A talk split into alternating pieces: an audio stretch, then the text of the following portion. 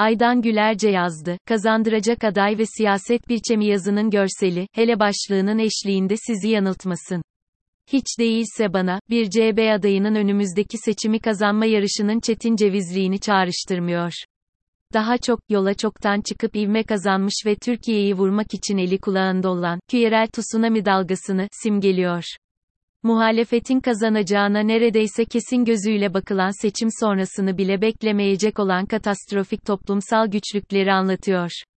Oysa, yaklaşık üç senedir gündemden düşürülmeyen ve zaman geçtikçe daha da alevlenen konu muhalefetin adayının kim olacağı. Yine aynı biçimde adeta beyinlere kazınmaya çalışılan bir de tekerleme var, doğru aday bulunmalı, doğru aday da kazanacak adaydır. Sanırım buradaki ve hiç değilse mantıksal tuhaflık veya algoritmik döngüsellik yeterince fark edilemiyor. Kazanacak aday hangi aday? Anketlerin işaret ettiği aday. Anketlerde ne soruluyor? Bu pazar seçim olursa A, B, C, D isimlerinden hangisine oyunuzu verirsiniz? Bu arada, A her zaman ve B hemen hemen sabit, C ve D duruma göre değişiyor. Bu pazar seçim var mı? Hayır. Peki, psikolojik üstünlük, nasıl tanımlandığını hiç sormayalım bile, inip çıkınca veya el değiştirince ne oluyor? Belirsiz. Şu aşamada, kamuoyu yoklamalarındaki metodolojik, epistemolojik ve etik sakatlıklara dikkat çekmenin de daha fazla gereği yok. Toplum bu konuyla ilgilenip, yeterince ciddiye alır ve sahip çıkarsa yeniden dönebiliriz. Kazanacak aday son zamanlarda Kılıçdaroğlu'nun muhalefet adayı olarak isminin öne çıkması ile birlikte onun kazanacak aday olmadığı gerekçeler arasına Alevi olması da yeniden eklenerek ısrarla adeta beyinlere şırınga edilmeye çabalanıyor. Örneğin, geçen gün okuduğum bir tweette, böyle bir tartışma çok utanç verici olsa da, maalesef Türkiye'nin gerçeği bu. Bunu dikkate almamanın sonuçları vahim olur, diyordu. Sonra da görüşünü, bilim böyle söylüyor, diye Profesör Doktor Ali Çarkoğlu ve Profesör Doktor Ersin Kalaycıoğlu'nun iki bin sekizdeki Türkiye'de Dindarlık, Uluslararası Bir Karşılaştırma raporundan alıntılarla destekliyordu. Özetle, yüzde seksen dokuz ölçüsünde müthiş bir çoğunluk kendi inanışlarında olmayan dinlere de saygı göstermesi gerektiğini düşünüyor.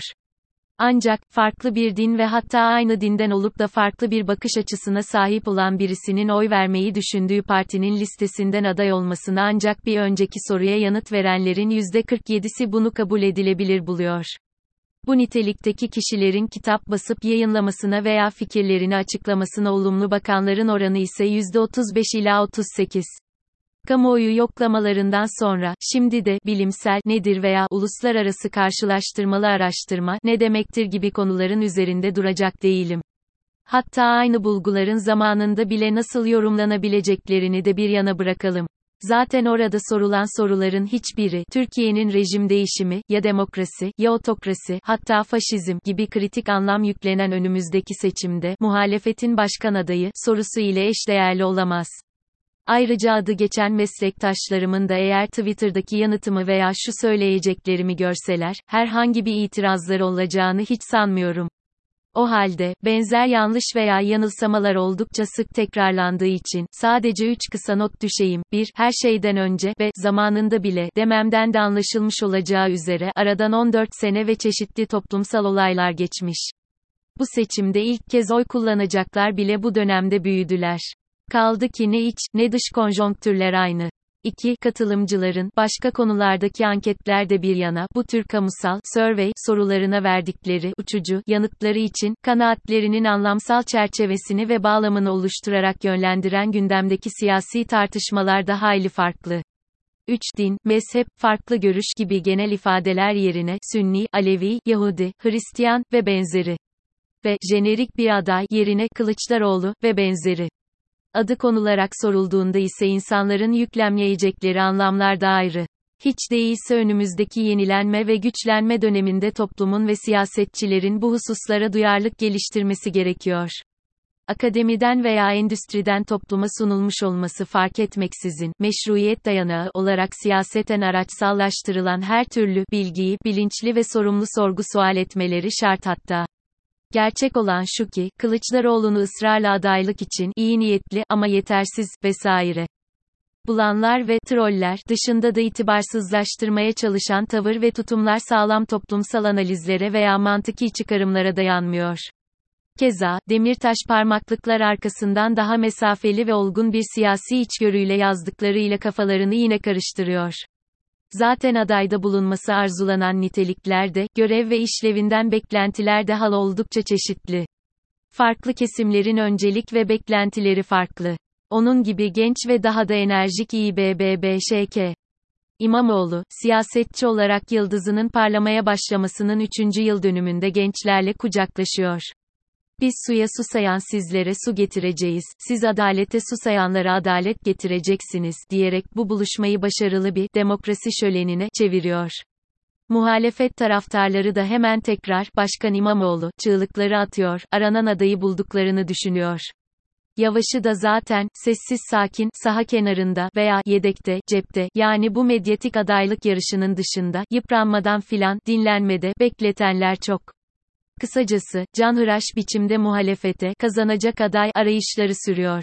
Siyasetçi, entelektüel ve yurttaş tartışmaları kişilerin şu veya bu şekilde oluşturdukları duygusal, ön, yargı ve öznel kanaatlerinden kaynaklanıyor. Bu da elbette suç değil.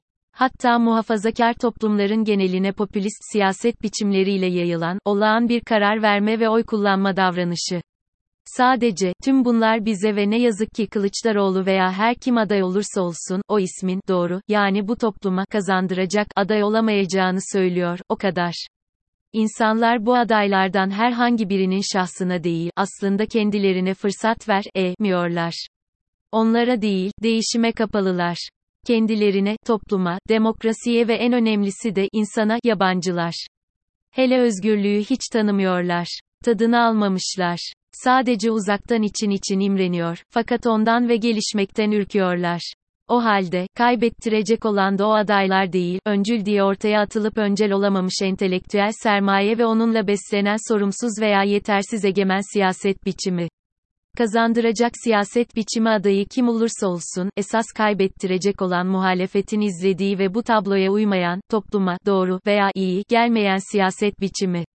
Ana hatlarıyla, popülist. Toplumu ve yapı sistem okuyamayan, bilinen sorunları tekrarlayarak iktidarı halka şikayet etmekten vazgeçemeyen, son zamanlarda çözümlerine geçerken bile provokatif siyaset dilini bırakamamayan, iktidara karşıt bağımlı, hatta takıntılı ve siyaseti kişiselleştiren ve belki de en önemlisi, yapıcı eleştiriden yeterince iyi beslenemeyen, muhalefet için iktidar, lime lime.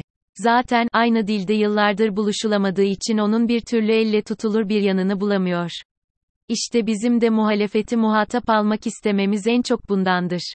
Tarafkirlik veya başka herhangi bir sebeple değil yani. Öte yandan, muhalefet, oldukça heterojen bir oluşum elbette. Fakat, iktidar, da öyle. Dolayısıyla bu iki sözcüğün hakikatteki karşılığı her ne olursa olsun, herkes bunları ne şekilde algılıyorsa, bu yazdıklarımı da yine öyle anlayacaktır tabii ki. Biz şimdi sadece altılı masadan doğrudan kamuya yansımış demeç ve davranışları düşünelim. Örneğin, parti lider veya sözcülerinin tüm geri bildirimleri aynı muhalefet eleştirisi sepetine koyması önemli bir eksiklik. Dahası, otomatik olarak, iktidarın hizipçi komplosu, vesaire gibi hezeyanlara kapılıp, aşırı savunucu, bir tutum takınmaları ciddi bir stratejik bir hata. Hatta ülkenin demokratik geleceği için tehlike.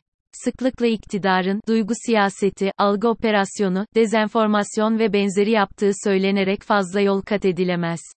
Madem ki öyle, muhalefetin de kendinin mutlak doğru olarak bildiklerinde ısrar yerine, davranışlarını onunla ilişkisellik içinde değiştirmesi beklenir.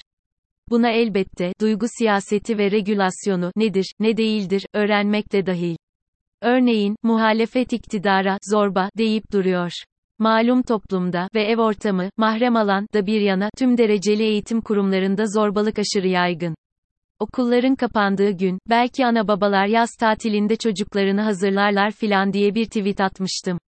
Bakarsınız muhalefet liderleri ve onlara bol miktarda, hodri meydan, öneren, iletişim danışmanları, da okur şimdi, belki birilerine lazım olur, kaç yaşında olursa olsun bir, zorbaya en yapılmayacak şey ona, meydan okumaktır. Korkmadığını, sakin, davranarak hissettirmeli. Fakat asla onun, dikkat çekmek, önemli, hissetmek ve şakşakçılarına, güç sergileme ve benzeri gereksinimlerini pekiştirmemeli. Uzunca bir zamandır yazmakta olduklarımı son yazımda, muhalefetin beş Ç'si olarak özetledim. Zararın neresinden dönülse kardır diye çok duymuşuzdur. İlkeli esneklik, her zaman döneklik veya bel kemiksizlik demek değildir. Hatta olgun ve yetkin siyaset biçimi açısından çoğu zamanda bir erdemdir.